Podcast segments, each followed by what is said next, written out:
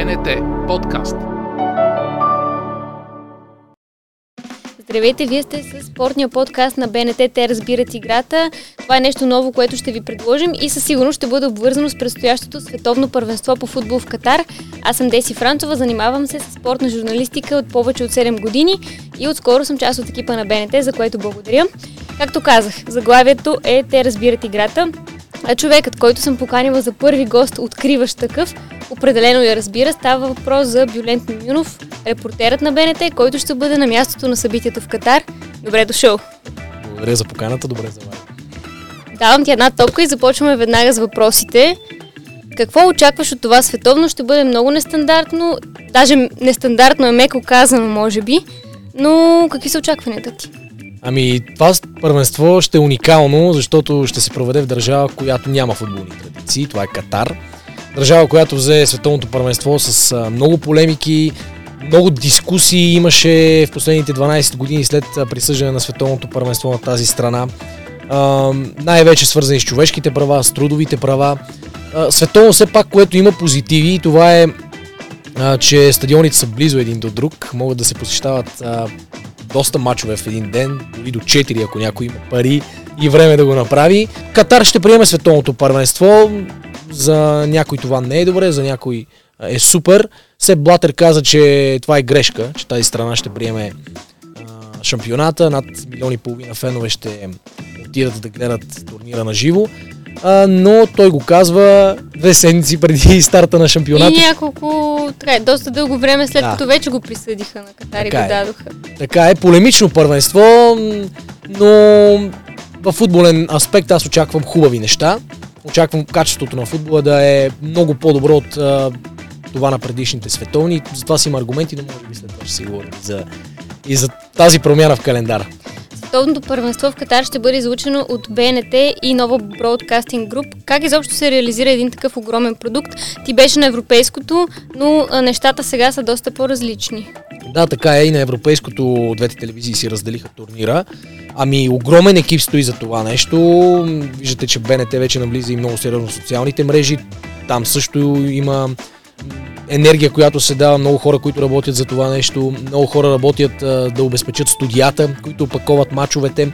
А, изпращат се хора и на място, за да могат а, да пресъздадат духа на шампионата, коментатори, репортери, оператори. А, огромен екип, много усилия, огромна подготовка от рано.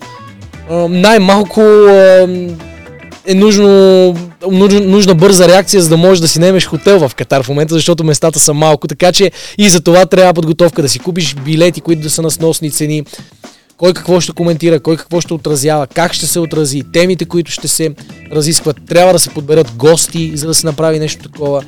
Много е сложно, защото се прави от много хора и тези много хора трябва да бъдат координирани. Както в един футболен отбор, нали? В футболния отбор менеджера координира 26 души, например, както на световното е разширен, разширения състав. Тук много хора зависят от други много хора, така да го кажа. Всеки зависи от всеки, огромен организъм. И това е сложното като цяло. Но на европейското се справихме, си мисля, и ако продължим същата линия, ще се справим и сега. Ти сравни екипите, футболните такива и отборите, заедно с екипа на БНТ. Ако направим една такава препратка, то ти на коя позиция играеш в екипа на БНТ? Резерва съм. Не. А, аз винаги съм играл плеймейкър, когато играх в футбол. И се надявам и сега да имам подобна роля. Колкото и да е така, цинично казано. Не, а, харесва ми да създавам неща, да творя, така да го кажа, в телевизионен аспект. А реално нашата репортерска работа е такава, да намираме истории, да а, правим така, че хората, които гледат в къщи, да могат да се пренесат там по, по някаква форма. Гледайки там да си кажат, леле, уникално беше, хареса ми, аз искам да отида, например, да се пренесе за миг там този човек, който наблюдава и това е нашата работа. А за да направиш такова нещо, трябва да сътвориш нещо, трябва да си малко артист. Кое ще бъде най-голямото предизвикателство пред теб? Кога заминаваш? Имаш ли хотел вече? Всичко чисто логистично уредено ли е? Да, уредено. Аз затова казах и, че подготовката започва с наемането на хотела. Особено в Катар това е сложно, защото хотелските стаи, нормалните хотелски стаи са около 130 хиляди, а ще дойдат милиони и половина фенове. Така че, така или иначе, домакините търсят альтернативи. Фенове ще бъдат настанени в круизни кораби, в палатки, в ам, Airbnb-та в а, жилищата на местните хора, в а, лагери с фургони и така нататък, но ние подходихме разумно и още в началото на годината си наехме хотел. Логистично е доста лесно. Това е едно от позитивните неща на турнира, защото между стадионите и между забележителностите на, на Доха може да се придвижваш с метро. Има много какво да говорим за това световно, както за започна и ти не само приятни, но и неприятни теми.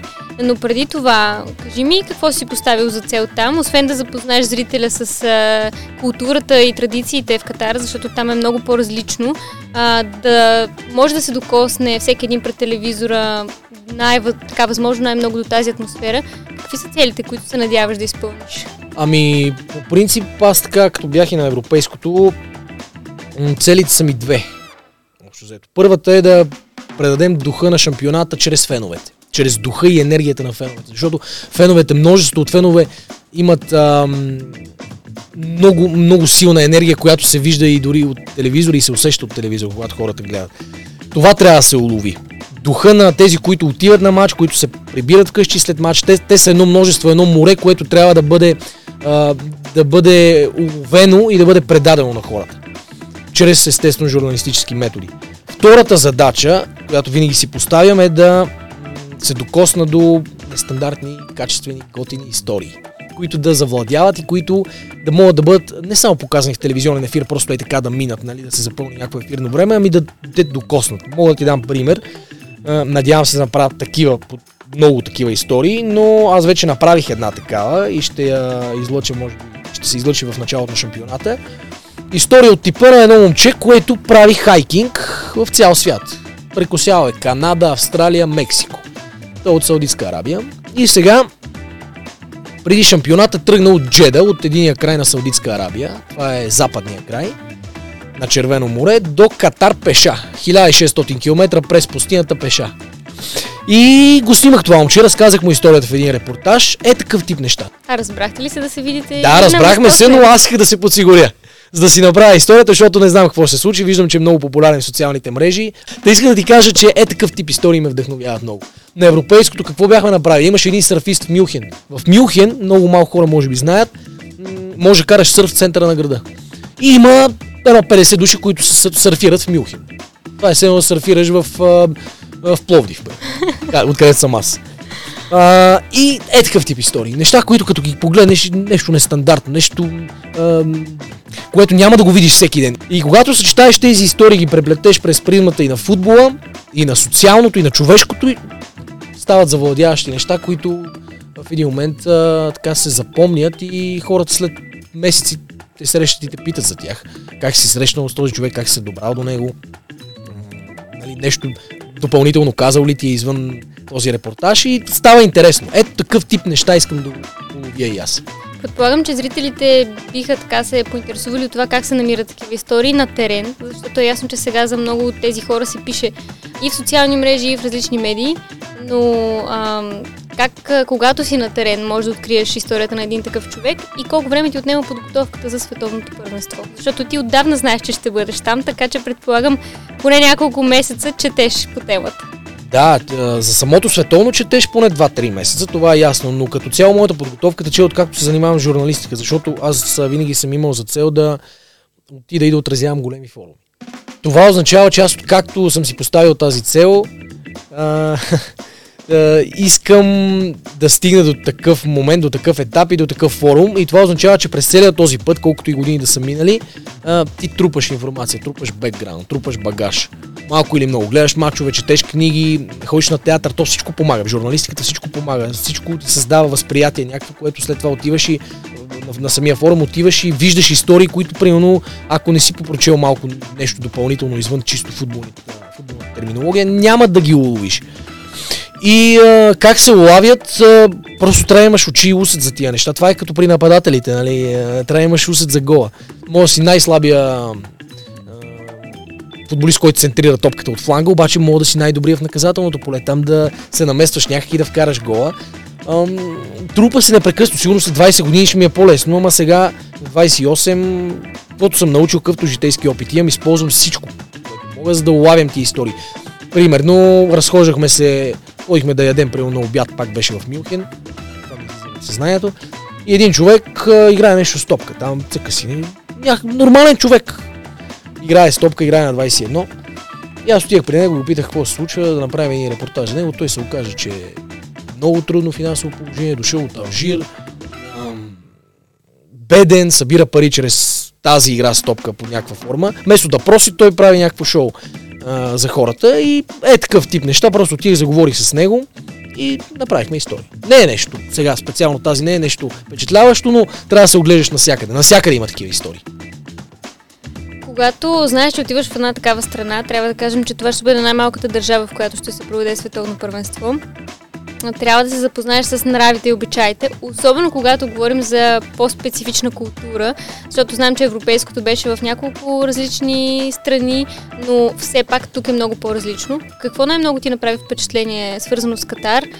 На мен лично ми направи впечатление това, че доста от нещата ще се променят за феновете, така да го кажем, ще има леки отстъпки за тях, но все пак нещо към което призовават властите там е да се уважават и спазват доколкото е възможно законите или така наречения шерият. Да, няма да те вкарат в затвора, ако се съвлечеш до кръста, според мен.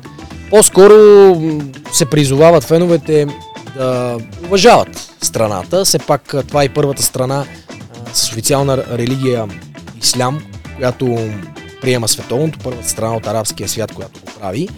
И те със сигурност знаят какви фенове ще дойдат. Знаят а, какви са, какъв е нрава на феновете от Англия, от Аржентина, от Бразилия, африканците дори, които обичат да танцуват полуголи с намазани с боя тела. А, и ще смекчат своите закони, няма да бъдат толкова осъдителни. Направи ми впечатление, че Катар а, показа, че може да бъде толерантен и ще бъде по-толерантен към а, всички фенове. Интересното е, че ще се позволи консумацията на алкохол в а, часовете след 18.30, защото трябва да минат всички молитви там. И в ресторанти, в хотели и в а, някои фен зони на доста сериозни цени обаче ще се продава бира. Забранено е внасянето на алкохол, естествено.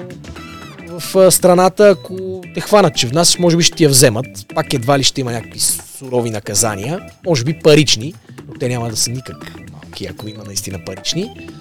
А, пушенето на обществени места е забранено. Хубаво е да си най- най- най-много с тениска и с къси. Сега гол, ако се разкарваш, може би ще направят забележка и така няма да е, да е приятно. Казват, че нали, не, са, не са позволени контактите между двойки, интимните контакти, целувките, държането за ръка. Но ако се държиш с някой за ръка, едва ли това ще е. Не, не мисля. Повечето неща, които се говорят, не са точно така. Имам един познат там, българин, който ми каза, че 90% от нещата, които се говорят, не са така. Просто трябва да има някакво уважение към самата религия, към самата култура на тази страна и всичко ще е окей. Okay. Ако чупиш витрините и в Париж, сигурно ще бъде задържан.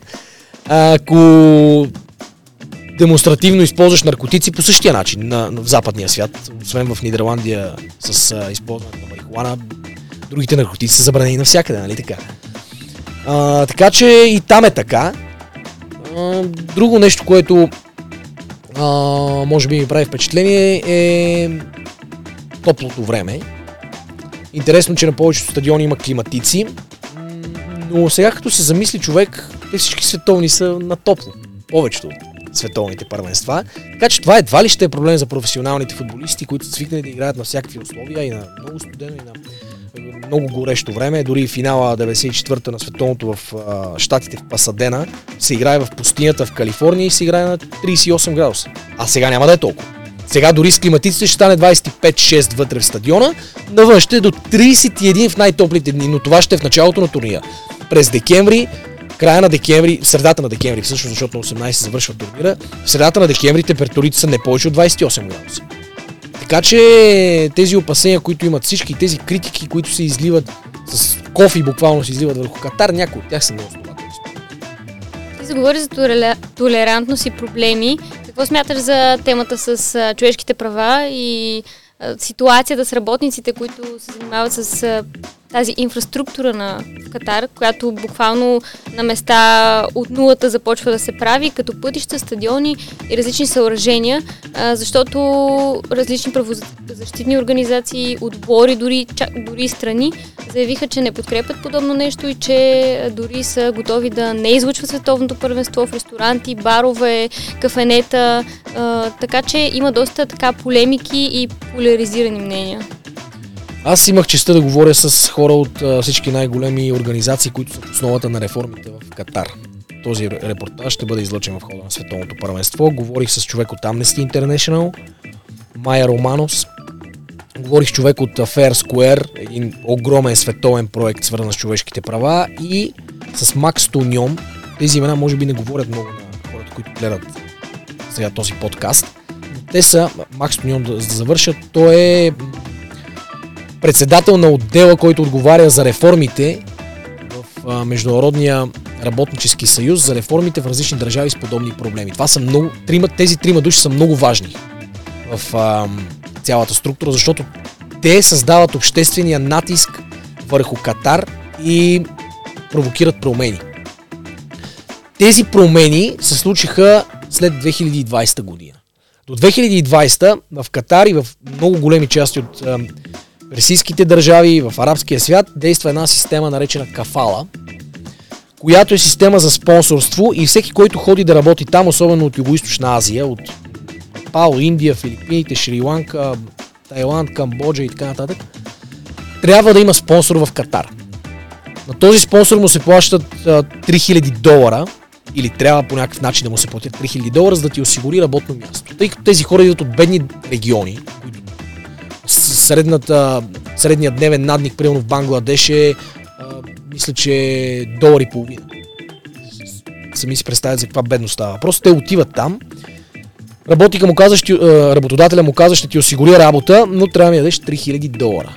Той съгласява и се превръща в роб, защото тези 3000 долара идват от а, заплатите, които в последствие ще получи. Само, че заплатата е 200 долара и не се дават често и се забавят тези заплати, понякога не се дават, понякога се окастрят и докато не се изплатят тези 3000 долара, този работник става роб на спонсора. Това е в основата на проблемите в Катар. Когато станеш роб или кукла на конци за тези работодатели, те могат да правят с теб каквото си искат. И оттам започват проблемите. Работа повече от 8 часа на ден, работа в най-топлото време, а, не, взимат ти паспорта, защото не можеш да излезеш от страната. Докато не платиш тези 3000 долара, ти не можеш да излезеш от страната. А, и не можеш да напускаш работата си. Не можеш да търсиш друга работа с по-добри условия. Всички тези неща превръщат работника в абсолютен роб. Оттам се появиха огромните проблеми, когато работиш 12 или 15 часа в много топло време, сърдечни удари, млади хора на по 23, 4, 5 години от а, Индия, от Бангладеш, от Филипините, от всички тези изброени държави тези хора умират. Много, много медии западни снимаха семейства на тези хора, BBC, Guardian, те снимаха а, и документираха семейства на изчезнали и загинали мъже. Децата и а, жените на тези хора чакат, чакат, очакват тези хора да се приберат, но тях ги няма. Според Guardian от февруари 21 една статия, тя е знакова статия, всеки може да я прочете, 6500 работници са загинали по време на строежите за световното първенство, без значение за говорим. Стадиони, пътища, хотели, болници, абсолютно цялата инфраструктура е построена от такива хора. Не е построена от катарци или от а, богати шейхове, е построена от, точно от а, ниско квалифицирана работна ръка, идваща от Юго-Источна Азия. През 2020, след обществения натиск, който налага целия свят върху Катар, и точно тези споменати от мен организации Amnesty, Fair Square, Human Rights, Um, Human Rights Watch е точното, точното наименование. Uh, те провокират промени. Кафала изчезва. Но изчезва само по закон. На практика продължава да я има, да, да има тази система и тези организации виждат огромен отпор от бизнеса в Катар. Защото бизнеса в Катар не иска да плаща на работниците, иска да строежите да се дигат без, без да се плаща много. Да се дигат бързо кратки срокове и да се използва нискоквалифицирана работна ръка, която няма право на глас. След 2020 се създадоха синдикати, точно провокирани от тези организации, които все пак по някакъв начин вече подкрепят а, работниците, те имат право на глас, вече не са им взимани, или поне не трябва да им бъдат взимани паспортите, могат да напускат работата си свободно.